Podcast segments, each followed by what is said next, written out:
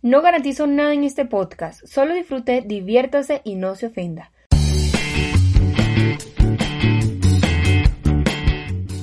Bienvenidos a Aquí se habla de lo que sea, un podcast realizado por una persona que no tiene ni idea de lo que hace, pero lo hace, con el compromiso de educar, informar y concientizar.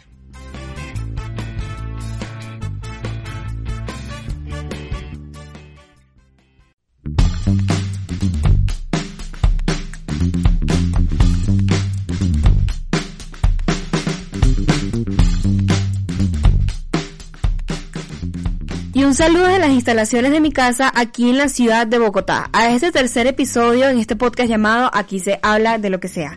Y el tema de hoy es la corrupción. Y para esto tenemos un invitado para discutir dicho tema. Hola Randy, ¿cómo estás? Hola Ramona, muy bien, ¿y tú? Muy bien, excelente. Y mira, ¿y cómo pasas la cuarentena? Cuéntame. Uy, es completamente horrible, no me gusta estar encerrado. No soy una persona de, de encierro. Lo único bueno literalmente de todo esto ha sido literalmente la ciertamente ha sido el descanso y los espacios para el estudio. He podido leer como un berraco Uy, yo también. Lo, que no, lo que no podido leer en semanas. Aquí- O sea, yo estoy muy alegre de vivir en una ciudad como Bogotá y que como Bogotá, como Ayupar, porque Se enloqueció. los- hacer los deberes aquí son cuestiones fáciles, no son cuestiones que se demoran. Yo hago, yo hago cuatro deberes un solo día. El juicioso. Mira, yo estoy loca por lanzarme un viaje a Yopar. De verdad. Tengo unas ganas de para, para el modelo de, de, de, Aprovecho para hacer aquí. Los que escuchen tu audio, Seamunas, los invito al modelo de Seamun, el modelo del área andina, el modelo mejor representativo de la región vallenata. Ujú. Entonces ya Deberías pagarme por esa propaganda. Hay que hablar con la junta directiva de Seamun por esto. Mm, ya quisiera. Llamarlo, por favor, páganos. Ya quisiera. Esto es propaganda gratis. No, no, no, no, no. Pero bueno, antes de comenzar a presentar las noticias del momento, síganos en nuestras cuentas y páginas en Instagram como Franly López, Twitter Franly Ramona, Facebook Franly Ramona López y WordPress franlyramonalopez.com. Y por aquí les dejo la cuenta de Randy. Instagram Patien Piso 30, Facebook Randy Ramírez y Twitter como Patiense Piso Felici. ¿Por qué, ¿Por qué ese usuario? Eh, yo tengo una ideología muy personal en mi vida. Y es que durante los últimos 3, 4 años empecé a tener unos cambios de actitud muy drásticos. Que Y tú no también estás medio cuenta. loquito. ¿Cómo? Que tú también estás medio loquito. Ah, Yo no, creo que fue- por eso fue que me caíste bien. Total, sí, mala idea. O sea, como que sé, sé que tú tienes problemas mentales acerca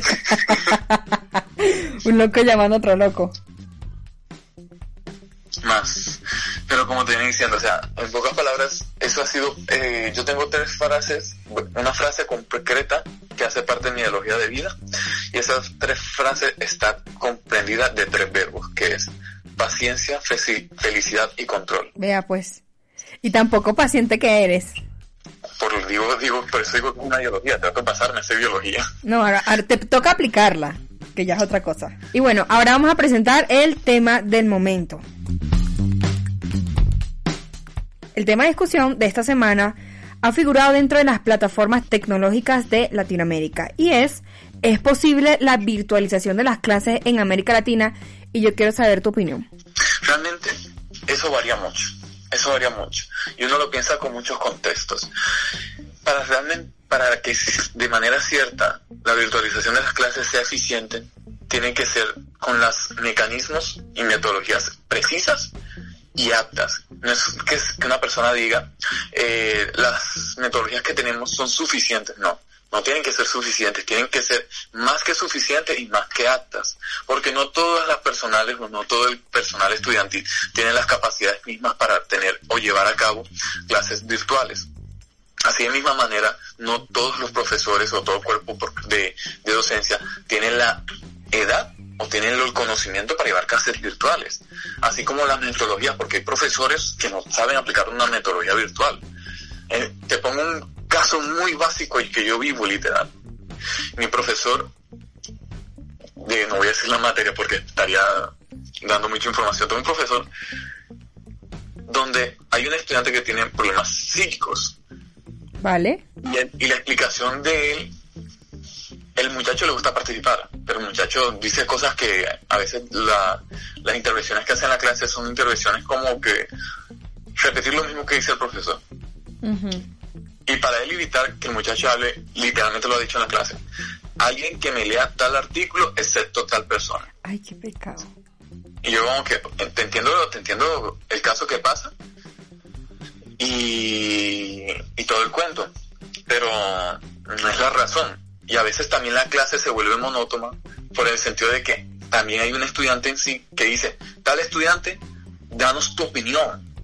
Tal estudiante, mira, se enfoca literalmente en estudiantes específicos y esa no es la metodología que tiene que ver un profesor como tal. Un profesor tiene que enfocarse literalmente en todo lo que sería el conglomerado de estudiantes. Pero si tú te enfocas nada más en evitar a ciertos estudiantes o enfocarte en trabajar a ciertos estudiantes, imagínate que eso afecta ya en una clase presencial como ser una clase virtual. Sí, concuerdo. Fíjate que en mi universidad hicieron una encuesta para ver si los estudiantes podían o no podían tener acceso al internet, a plataformas, una encuesta para determinar y para pues para conocer más sus estudiantes. Y estaba esta discusión, que fue una discusión terrible, casi que ahí hubo ofensas porque estaba polarizado entre la no virtualización y la virtualización. Entonces ya después salió el rector diciendo que ya la universidad pues efectivamente iba a tener clases virtualizadas. Pero mira, eso fue una pelea y eso fue una polarización. Eso era gente lanzándose cuchillos, lanzándose palabras. Ay, no, un show. A mí me dio pena, la verdad. Es que eso pasa, eso pasa, porque la, existe siempre el tema de los. Y hay gente que suele ser, tiene, mm, tienen pensamiento colectivo y hay gente que tiene pensamiento individual. Y la mayoría suele ser el pensamiento individual, donde dice, ah, no, yo sí tengo las capacidades, yo sí tengo los métodos para tener las clases virtuales. Yo no tengo ningún problema. No tengo que ver con relaciones con los demás. El interés es mío. Pero hay gente que sí tiene el interés colectivo, que es como que, listo, yo puedo tener las capacidades, pero la otra persona no Entonces, ¿qué gracia hace de que yo sí pueda, pero que otra persona no? Cuando realmente la otra persona está en, está en las mismas condiciones que yo, porque él también pagó su semestre, en, él también pagó por lo que realmente es apto para él. Entonces, eso se presenta en muchas universidades. Por, ejemplo, en la universidad se presentaron cartas y derechos de peticiones para la supuesta suspensión del semestre. Y la universidad dijo que no. No, total. No, y fíjate que por lo menos dentro de las discusiones se decía que la universidad no iba a tener la capacidad de solventar a esas personas pues que no tenían internet.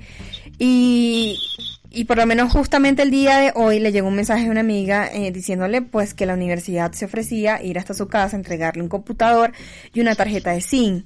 Entonces también durante la discusión de los estudiantes, ellos, ellos peleaban más que todo por, por ellos tener la razón, pero no, no tomaban en cuenta la opinión del rector y que indiscutiblemente el pensamiento que haya ganado, el rector tenía la última palabra. Y estoy, totalmente segura que el rector ni siquiera tomó la palabra de estos estudiantes, porque es que se veía que era una pelea de puro muchachito. Y, no se veía seriedad. Y lo único que era una lanzadera de, palabras y, de puntas que uno diga, Dios mío, o sea, como unos adultos eh, 20, 18, 19 van a tener peleas así. Es que se presenta mucho el hecho de la discrepancia y es algo como que te lo pongo en este caso. Hay gente que tiene este pensamiento, y eso lo, discutí con un amigo no hace mucho, y es que, qué gracia hay tener clases virtuales si vas a tener vacíos académicos, y la gente utiliza de excusa esto. Pero es que se va, no, el trato es atrasarse. Y él le, él le repite, pero qué gracia si vas a tener vacíos. O sea, salir de la carrera siendo un mediocre teniendo vacíos como profesional, ¿cuál es la gracia en ese sentido? ¿Dónde le ves el sentido a eso como un académico si estás hablando por no, por no atrasarte en la academia? Claro. Pues por lo menos en, en comunicación hay muchas carreras que se necesita de práctica. Pero en mi caso, eh, estaba, estaba hablando con una muchacha y yo le decía, tenemos que tomar en cuenta que no todas las materias se puede dar de, de, manera virtual. Hay que tomar en cuenta también que los profesores no estaban preparados para esto.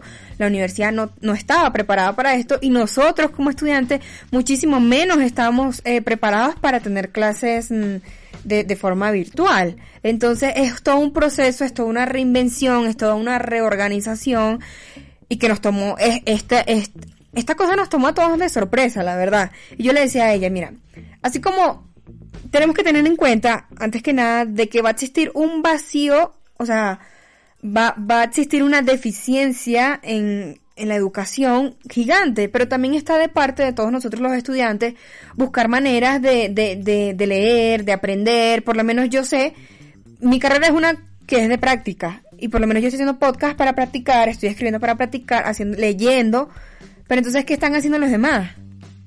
Esa es la pregunta. ¿Tú la verdad estás haciendo cosas para aprender y para enriquecerte en tu carrera y por lo menos intentar llenar ese vacío? Esa era la pregunta que yo decía. ¿Y por qué no lo vas a llenar en su totalidad? Mentira. Pero durante, tenemos que tener en cuenta que durante un tiempo no vamos a poder ir a la universidad. Entonces ella se quedó como, bueno, es verdad. Y es que eso es muy cierto. En realidad, hoy en día la mayoría de las carreras son teórico-prácticas y algunas son completamente prácticas. Y yo, por ejemplo, tengo una, es que yo me, yo me baso realmente en las experiencias de otras personas porque yo no me he sentido incómodo porque yo no tengo en mi carrera, yo no, yo no estoy en la, en el semestre de práctica, yo aún estoy en la base teórica, pero yo tengo conocidos y amigos que sí están ya en la parte teórico-práctica o en la parte mate esencial de la práctica. Y es como que a él me contaba, hey, a mí me toca estar en un hospital una jornada completa para aprender lo que realmente es para mi carrera. Y estoy encerrado en mi casa, ¿qué hago? Y era como que, bestia así, marica, o sea, tu caso ya es un caso no excepcional porque no es, no es solo tú, es el caso de muchas personas como tal. No estamos hablando de un individuo, estamos hablando de una colectividad amplia. Estamos hablando, valga la redundancia realmente de la colectividad amplia, estamos hablando de un número de personas va ni 10 ni 20, sino de cientos. Claro, y, y, y, que no es solamente Colombia, es toda Latinoamérica, es toda América y es todo el mundo. Imagínate la cantidad, o sea, los millones de personas que estamos en esta situación. Uf, pesado, pesado. Pesado realmente porque si uno se pone a pensar cómo está cada país, nada más, ni siquiera cada país, sino cada departamento a nivel colombiano. Ahora imagínate cómo será cada estado o departamento de otro país. O sea, es algo, o sea, literal, en la, la verdad de lo que está pasando hoy en día, nadie se lo esperaba y todo el mundo se lo toma a juego. Y para qué mentirte, yo no lo tomé a juego, pero yo lo tomé de una manera muy incierta, muy, muy seria es la vaina.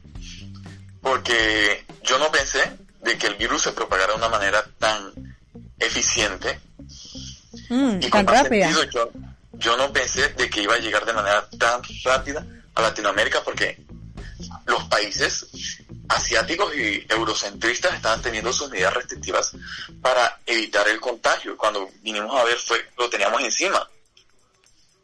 No, y es que nosotros, o sea, yo en mi vida, en los 20 añitos que tengo en este mundo, me fuera imaginado pasar por una situación así. O sea, 15 días encerrada sin poder salir es difícil es difícil. Y bueno, por lo menos en mi caso yo estaba de acuerdo, también comprendía a mis compañeros pues que estaban en, en veredas, en pueblos, y a unos yo les dije, si tú necesitas ayuda, dime, yo te ayudo, de hecho ayudé a, a una persona a mandar correos, a hacer un trabajo, enviarle un trabajo, y ustedes me, eh, pues también es de parte de nosotros, los compañeros y los estudiantes, ofrecerle la ayuda a otras personas, porque no todas están en, en las mismas condiciones que nosotros. Y puede ser que nosotros estamos en una casa eh, encerrados, pero hay gente que está pasando por situaciones serias. Y más aquí en, en Colombia, que es un país desigual, y no solamente en, aquí, es casi que toda Latinoamérica. Oye, sí, yo no había pensado en eso tampoco, yo también tengo compañeros así pero terrible. Debe ser algo complejo, debe ser algo complejo porque no, no solo es la, no solo la, la, las condiciones de vivienda, sino las condiciones literalmente del sector, porque por ejemplo, hay sectores en Colombia donde el internet no funciona ni por mucha antena, ni, por mucha antena, antena parabólica que le pongas. Sí. O sea, literalmente el, el magnetismo que se maneja en la zona es tan grave o no es, tan ineficiente como para llevar un internet de, de buena gama. No, concuerdo. Y en mi caso yo estaba, yo estoy de acuerdo con la virtualización porque hay muchos estudiantes, o sea, nosotros somos jóvenes, nosotros no podemos estar parados, nosotros todo el tiempo tenemos que estar tiki tiki en actividad, aprendiendo. Entonces mm, eh, comprendía a las personas que no podían tener eh, este tipo de educación, pero también comprendía la otra parte porque hay gente que me decía, es que yo sufro ansiedad, yo sufro depresión y si yo no tengo la mente ocupada, si yo no estoy estudiando, pues me da más duro. Eh, mi salud mental está en riesgo y por lo menos una persona que sea interactiva, que sea superactiva, no, no pueda eh, salir de la casa, le da muy duro. Y si no tiene actividad, pues más duro le da. ¿Qué tú dices? Oye, en ese sentido me hace pensar, si estamos hablando en ese grado de una persona que tiene que mantener su mente ocupada y lo hace con el estudio, imagínate en, en este sentido de que casi todo el cuerpo estudiantil de Colombia sufre de ansiedad de estrés. Y casi todo el cuerpo estudiantil de Colombia sufre de depresión. Entonces nos llevaría a pensar de que este encierro también nos, nos cubre de salud física, pero nos daña salud mental. Total. Y que, y que esto tiene que abrir un espacio, un debate y, mira, yo te voy a decir una cosa, en el mundo, después de esto no vamos a ser igual. En lo absoluto. Hay más de una persona luchando con su ansiedad, hay más de una persona luchando con su, con su economía y, con, y luchando con tantas cosas que uno dice, madre santa. No, es que ahora que tú lo mencionas así también, uno lo piensa en este sentido. Las economías están decayendo. Los, los contaminantes están decayendo. La producción está decayendo. Todo está decayendo. Pero en sí, eso es deficiente para el humano como tal, en nivel avanzando en lo que sería civilización entre comillas. Pero si hablamos en otro, en otro contexto, sería una, un sector eficiente o productivo a nivel biológico y natural. Sí. Se disminuye la contaminación, se disminuye la producción de productos innecesarios, se disminuye literalmente el consumismo, aunque bueno, con el inicio de la de la cuarentena el consumismo estalló horrible. Pero ya hay un control, entre comillas. Y ahora lo más importante, aunque suene un poco feo, hay un control de natalidad. Hay un control de natalidad por el simple hecho de que las personas tienen que mantenerse bajo un régimen respecto a lo que va a ser ahora el orden social de procreación humana. Porque en este momento estamos en el sentido de que está muriendo mucha gente. No sé cuáles son los números contados de la cantidad de, personas de personas fallecidas por el COVID-19, pero en ese mismo sentido, me imagino de que los países responsables van a tener realmente el control de natalidad y el control de mortalidad respecto a lo que fue este, este proceso. Por, y no solo eso, porque hay una cuestión muy importante y es que he escuchado mucho y me da mucha risa porque la gente, he escuchado decir, ya la gente en China, en Wuhan, tiene la cura del COVID-19 y yo quedo como que, y no sean estúpidos. Si quieres no, escucha este. Dale, dilo, dilo. Ah. Termina. No, no, es que me hace pensar en eso. Es que siquiera saben el simple hecho de que los virus no son curables. O sea, los virus están en el cuerpo toda la vida toda la vida, toda. O sea, es imposible que un virus muera, o sea, no muere. En el sentido lo que pasa es que el cuerpo ya tiene los las capacidades de protección o defensas para controlar el virus, pero siempre va a existir la posibilidad de que el virus mute. Y es lo que pasa con la gripa. La gripa siempre está en el cuerpo. Lo que pasa es que la gripa muta. Ahora fíjate esto que yo una vez escuché. Estaba en Instagram y vi la historia de una persona y decía, amigos, ¿saben que un doctor cubano me llamó y me estuvo conversando, estuvimos conversando y me dijo que si ustedes comían cinco ajos día, cinco ajos de noche, ustedes se curan del COVID-19? Y yo quedé así como, Madre Santísima, ¿qué es esto? ¿Ququé es esto? Entré en cólera. con cosas que no son. Yo no sé de dónde realmente pretenden que existe una cura para algo que biológicamente no. O sea, es que, es que imagínate. Este, Con este agüita de panela, mijo. ¿Ah? Agüita de panela, mijo. agüita de panela con limón. y jengibre para remate. Y un poquito. No, es que, o sea, yo lo pongo en este contexto. Eh, piénsalo así. cuando, hablando literalmente, voy a poner, voy a hacer un avance de lo que va a ser la idea principal de la, del podcast, que es cuando tú pretendes sacarle la idea de corrupción a una persona que es corrupta de la cabeza. Hmm, aquí podemos pasar ocho horas hablando de eso. Te, te doy la solución más eficiente para eso. dime pues, mamá, ¿qué vas a decir? Al método Kurt Cobain. uy, uy, qué chiste tan negro. Así le sacas a todo el mundo las ideas de la cabeza.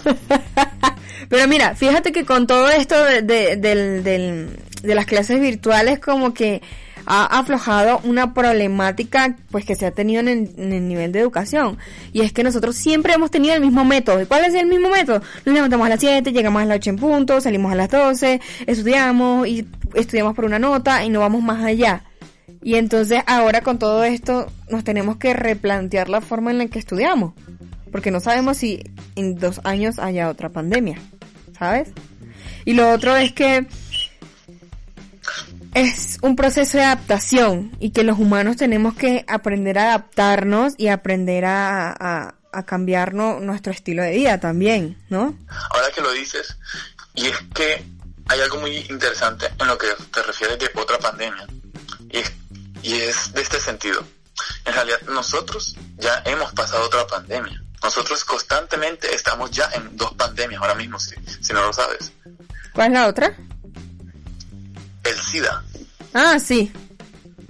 El SIDA es una pandemia. Y así de manera sucesiva también hemos pasado muchas epidemias. No, en el largo de la historia. O sea, el ser humano se ha, apenas literalmente se ha complejado por una pandemia. Pero ¿cuál ha sido el resultado de esta pandemia, por ejemplo, comparándola con, con la pandemia del SIDA? No, y... ajá. No, dime. ¿no? Que esta pandemia ha tenido el foco de los medios de comunicación y de la tecnología, no tanto como cuando comenzó a, aparecer el virus del, del SIDA, del VIH. Esto tenemos que, que todos los medios de comunicación, todo, o sea, en estos momentos tú entras a alguna página de, de, noticias y es puro COVID, COVID, COVID. Yo por eso no, no puse noticia hoy, porque todo era de COVID o si no, de, de la problemática de, de, Estados Unidos y Venezuela en estos momentos. Pero bueno, ya ese es para tocar en otro. Eso es lo único que hay de noticia. No, la cosa está pesada, ¿para qué? No, está, está. Eh, entonces, esto, tú prendes el COVID, eh, hablas con el COVID, el COVID, de verdad que eh, es desgastante, es desgastante. Yo decidí no ver más noticias por mi salud mental, la verdad. Oye, más bien, hablando así del COVID, ¿cuándo le vas a hacer el, el podcast al COVID? Ay, no, cuando termine. Por ahí dos años. Lo, tiene, lo tiene acosado con la con el periodismo, el pobre COVID. Ay, no, no, y, y, con cadenas falsas, y, la gente inventando historias y pero bueno, bueno. Oye, un día de esto se van a salir de que literalmente el COVID va a ser la cura para la humanidad.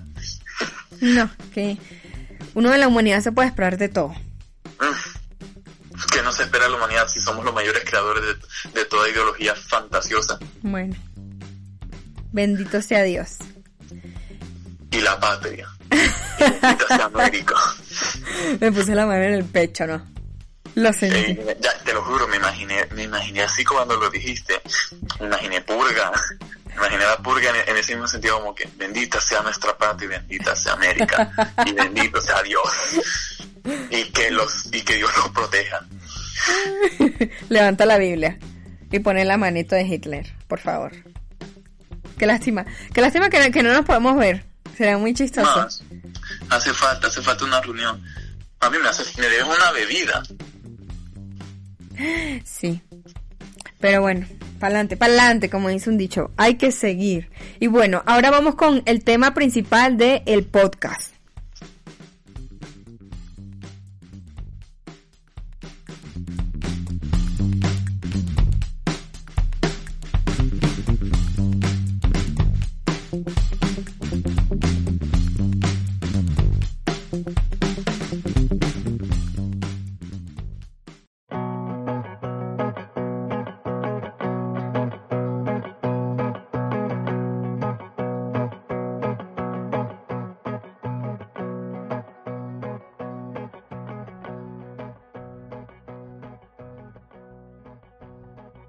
Bueno, Randy, ahora cuéntame, ¿por qué tú elegiste el tema de, corrupción? Ah, bueno, contextualización. para que un invitado llegue a este podcast, él es el que propone el tema. Y Randy, bueno, Randy puso ética y, corrupción y pues yo le dije corrupción. Y en el, próximo podcast vamos a hablar de, ética. ¿Por qué? El próximo podcast va a ser ética del ser y la nada. Uy, nos pusimos profundo. Es que ese es mi tema favorito en realidad en la vida. Ay, qué bonito. ¿Quién te viera? Pero bueno, ahora sí dime. ¿Por qué elegiste la, el tema de corrupción? Porque siempre va a variar lo que es la ética profesional y lo que es la ética cultural de cada sociedad. Realmente, la corrupción no se ve como la gente lo conoce, que es el típico caso político o el típico caso administrativo de alguna entidad financiera, de salud o, o educativa. No, la corrupción se basa en lo más profundo del ser. No, no, no, lo más básico de la vida. lo más pendejo que uno se imagina es lo más corrupto que uno menos cree. Claro. Y es que fíjate que como ya nosotros nacimos con eso, es como corrupción, es como decir, hola, ¿cómo estás? Mm, puede ser, de un contexto en realidad. ¿Sabes cuál? ¿Cuál? Cuando tú dices, hola, ¿cómo estás? de manera hipócrita. Por este sentido. Imagínate en este contexto. Tú saludas a una persona por un interés en especial y puede ser ese interés destruir a esa persona o engañarla. Ahí está siendo corrupto con unas ideologías, que son las ideologías de identidad personal. Uy, qué profundo. Fíjate que no lo había visto de esa perspectiva. Interesante. Y bueno, ¿y para ti qué es la definición de corrupción? Es la forma en que tú corrompes a una persona o a ti mismo la forma en que tú buscas la, la manera de que todo contexto, toda estructura se quiebre. Bueno, ¿y a ti qué te inspira? O sea, ¿qué te inspiró a hablar del tema de corrupción? Que es un tema que se vea mucha constancia. O sea, es, lo más, es uno de los más comunes en cualquier contexto. O sea, como te digo, o sea, tú la corrupción la ves en todo, hasta lo más básico, lo más como que, amigo, me pasé la tarea ahí. Ya. Corrupción. es un ejemplo. Como, ay, bueno, yo hice la cola, me, me das en primer lugar. No, corrupción. Pero fíjate que eso, eso ya creo que está en nuestro ADN. O sea, y qué difícil es cambiar la corrupción y más cuando tú naces en un país corrupto. Ejemplo, Colombia, Venezuela. Ejemplo ahí. Te voy a poner el ejemplo de dos grandes filósofos de la historia en derecho y filosofía general, que son el caso de Montesquieu y el caso de... Ya se me olvidó el nombre, pero ahorita me acuerdo. Bueno, Montesquieu dice... Ah, de Maquiavelo, de Maquiavelo, de Maquiavelo. Montesquieu dice de que el hombre nace siendo una persona sana y recta, pero la sociedad lo corrompe. Sí. Y Maquiavelo dice otra teoría. Maquiavelo dice que el hombre por naturaleza ya nace siendo corrupto. ¿Y qué tú piensas? Yo realmente pienso más en Montesquieu. Sí. Y es que cómo le puede poner realmente la idea de a un niño de dos meses que lo que más piensa es nada. O sea, no conozco un estudio que diga que un bebé de dos meses piensa el seno es mío porque yo soy el único y no puedo compartirlo, no. O el juguete que suena es mío, así que para qué lo voy a compartir. O no, ese juguete que veo lo quiero para mí. No, no hay, un, no, hay una, no hay una contextualización que te diga de que el ser humano hasta cierta edad empieza a pensar de tal manera.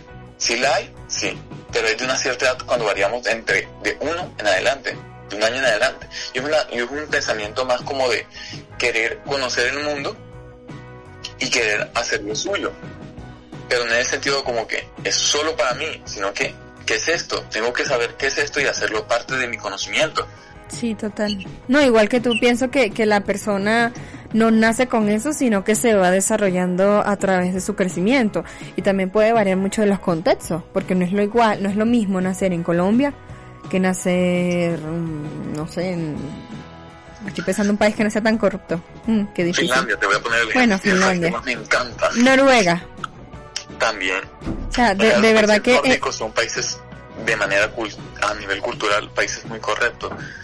Pero, aunque uno diga, sí, tienen muy índices muy bajos de corrupción, siguen habiendo corrupción. Claro. Y eso es algo muy interesante. También, y ahí es cuando realmente se utiliza la teoría Maquiavelo. Pero es no pensar cuál, cuál filósofo tiene razón, para mi gusto, sino qué ideología para ti es más útil y qué ideología vas a basar en tu vida. Por este sentido, cuando tú tengas hijos, ¿qué es lo primero que te gustaría enseñarle a tu hijo? ¿Cómo así enseñarle? Cuando tu hijo tenga la capacidad de entendimiento, ¿qué es lo primero que quieres que tu hijo haga en el mundo? O sea, lo primero que tu hijo se direccione en el mundo, porque si lo piensas de esta manera, hay padres que le enseñan a su hijo a ser gimnastas, hay padres que le enseñan a su hijo a ser académicos, hay padres que le enseñan a su hijo a ser gente, ¿cómo se le diría? Eh, músicos. Así, ¿qué es lo primero que le gustaría, te gustaría enseñarle a tu hijo? Uy, fíjate que cuando tú me hiciste esa pregunta, yo pensé en amor, comprensión, empatía, eh, buena persona. Eso fue lo primero que se me vino a la mente. O sea, te gustaría enseñarle valores. Valores, total, totalmente. Y, y, y más que nada, empatía y comprensión. Creo que eso sería como que las bases. O sea, si mi hijo no, no tuviera eso, fuera como, ay Dios mío, ¿qué hago? ¿Cómo hago para que este muchacho sea empático y comprensivo? Bueno, ahí hablamos de inteligencia emocional. Y eso es algo muy importante en lo que es el crecimiento de un niño. Y es que muchos padres, como no tienen ese concepto implantado, no solo desde su familia, sino tampoco en la academia, a nadie le enseñan, muy, es muy difícil en una academia te enseñan qué es la inteligencia emocional. Y, y ahí es cuando vemos el daño tan psicológico o tan grave que se le produce a, a, a, las personas. Y es cuando se dice la sociedad es la que daña al humano. También. ¿Y tú? La sociedad es la misma que corrompe. ¿Y tú qué es lo primero que le quieres enseñar a tu niño? ¿Yo? Sí. Filosofía. Vale. O sea, naciendo, el niño creciendo y tú enseñándole filosofía. Que mi hijo tenga sus crisis existenciales a los 8 años. No sea como yo que los tuve a los 15 y no sabía qué hacer. yo los estoy teniendo ahorita, imagínate. No, mentira, por ahí como a los 14, 15 también. No, o sea, yo literal, o sea, yo no quiero que mi hijo pase lo que yo pasé. Si yo llego a tener un hijo o una hija, que fue tener 14, 15 años y, y pensar, yo para qué estoy existiendo. Realmente lo que yo estoy viendo y sintiendo es lo que yo quiero. Realmente los momentos de dopamina que yo estoy sintiendo son suficientes. Realmente el vivir es algo suficiente.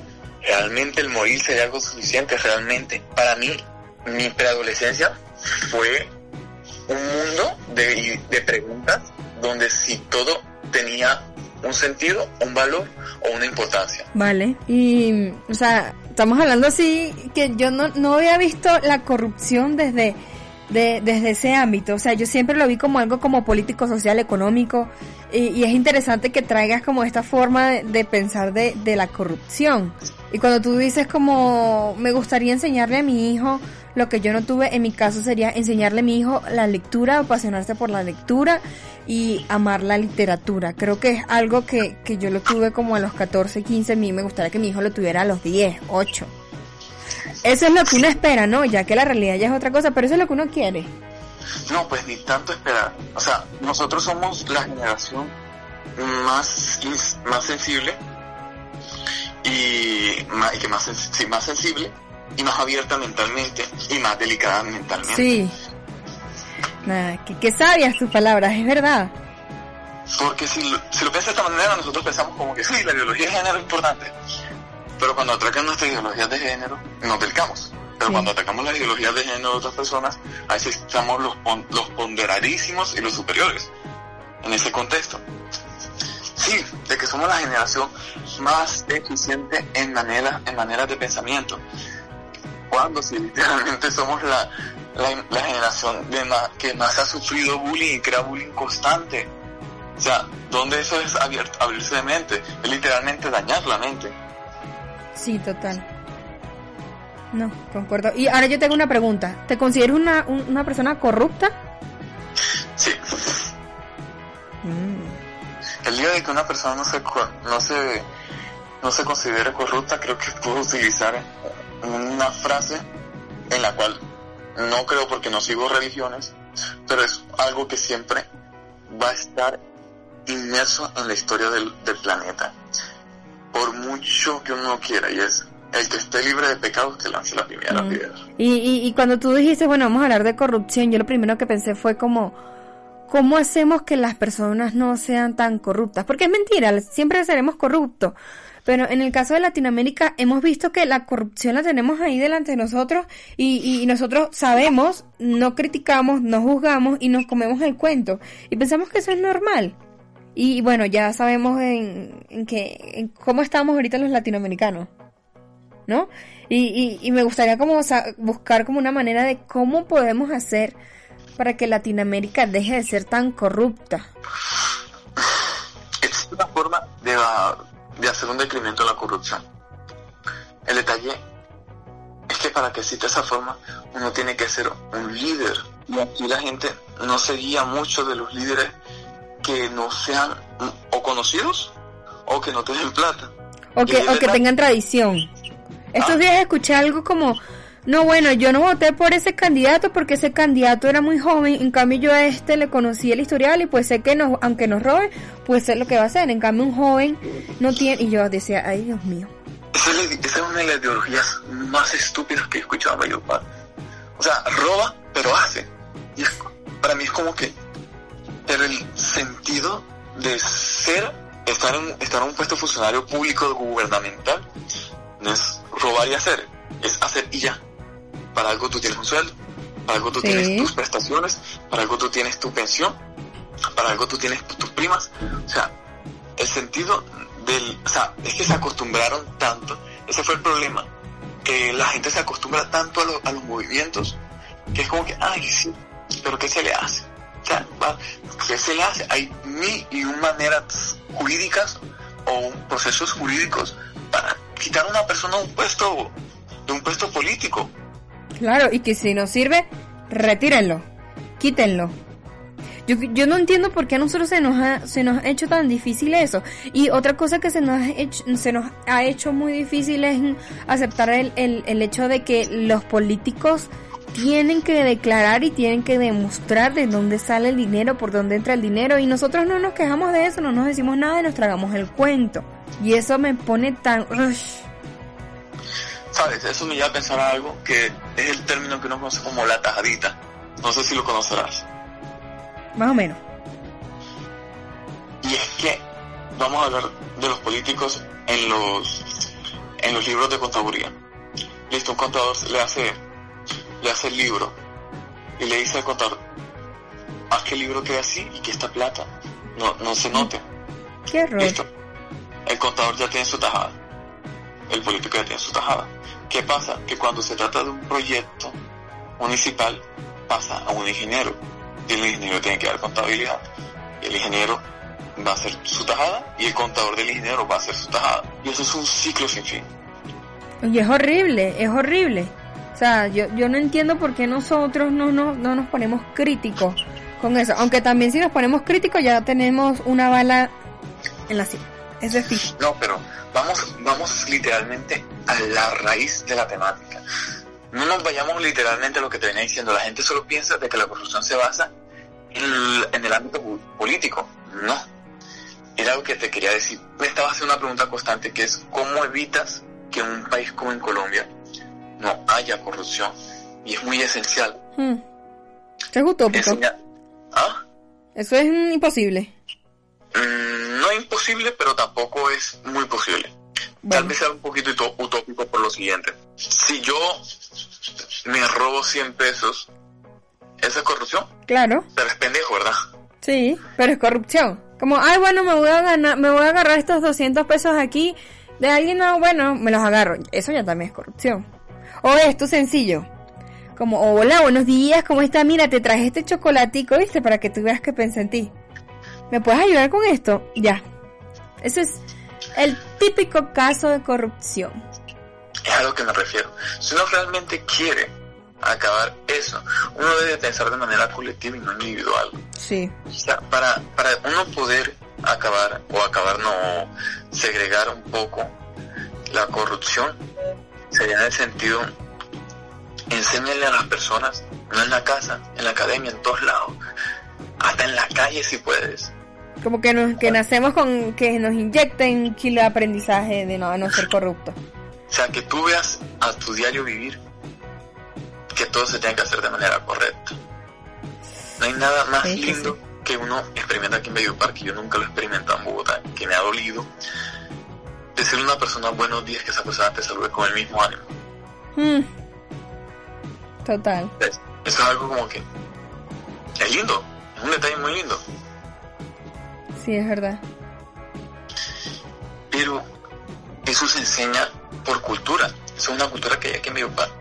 Total. Me siento, me identificada contigo, porque eso también me pasa en Venezuela. Yo, o sea, tú llegas a un lugar y por eso fue que es, y es por eso es que yo le tengo tanto cariño a los costeños. Como, hola, ¿cómo están? ¿Cómo le va? En cambio tú dices, hola, ¿cómo están? Y nadie te contesta. O sea, la gente te mira así como, ah, bueno, un saludo, qué bacano, un beso, todo bien. Horrible. Y es eso que me refiero. Entonces, de manera consiguiente, imagínatelo en este contexto. Te voy a poner el caso más pendejo que me puedo imaginar de corrupción básica. El más pendejo, en serio. en mi universidad se maneja una plataforma para enseñanza de idiomas. El, el más básico, inglés. Sí. Y tengo compañeros, bueno, tengo un compañero específico que me escribió a inicios de semestre diciéndome de que él estaría haciendo las plataformas de la universidad por un costo. Yo le dije, se lo dije así, no puedo decir nombre lamentablemente, me gustaría, para qué mentir, porque al, decir no, al no decir nombre estoy, estoy siendo corrupto. Sí. Pero le dije, hey, men, lo que tú estás haciendo es corrupción básica.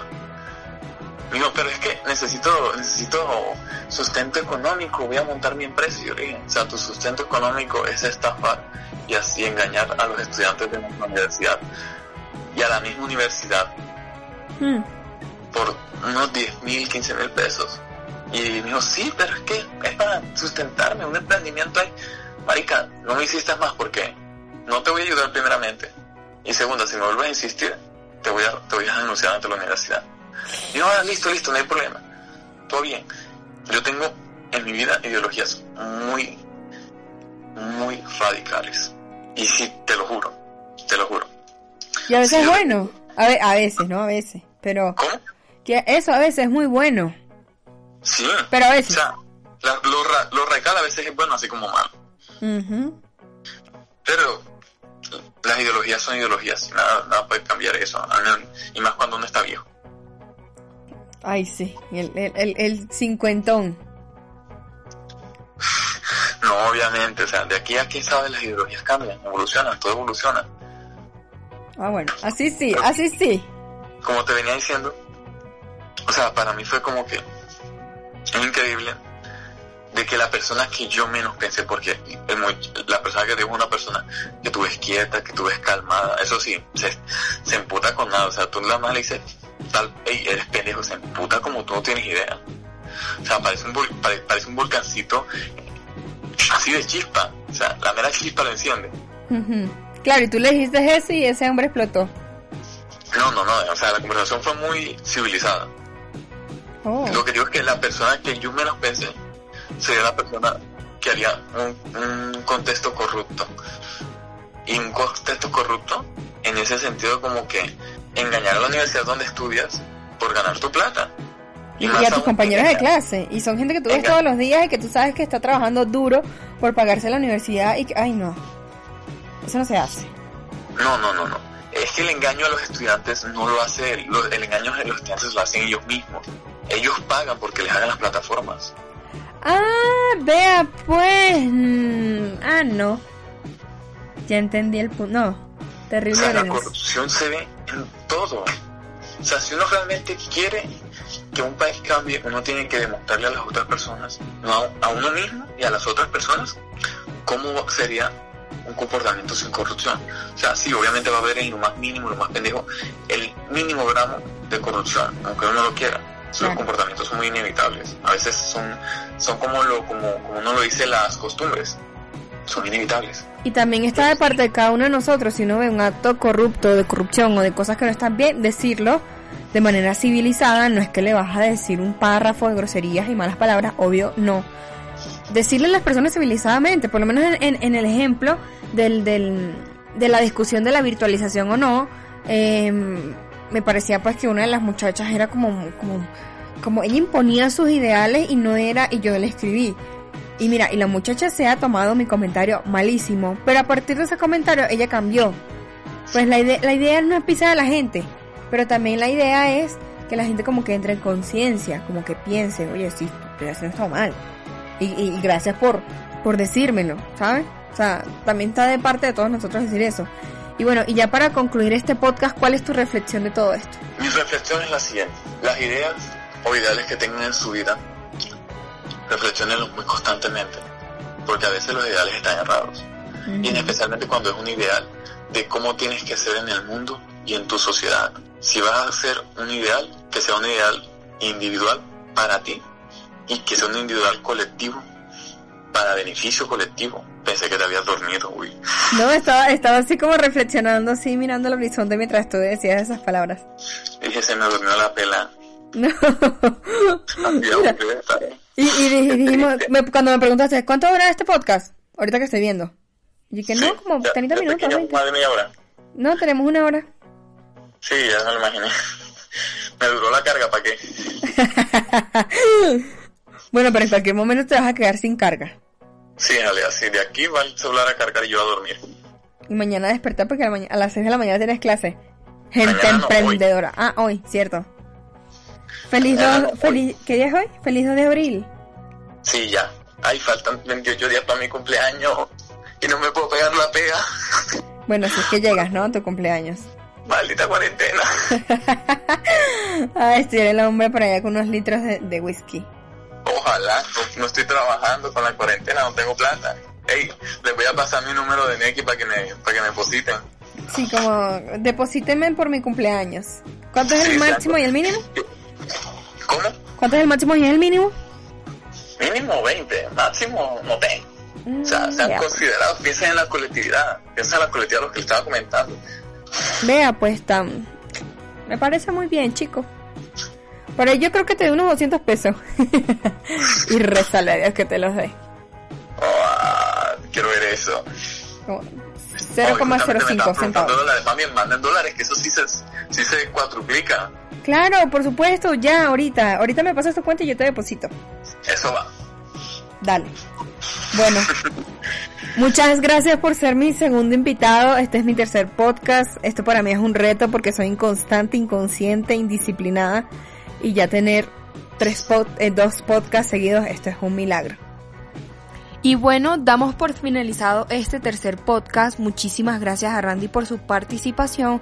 Les recomiendo que escuchen los podcasts anteriores y que estén pendientes para el próximo podcast que será muy chévere.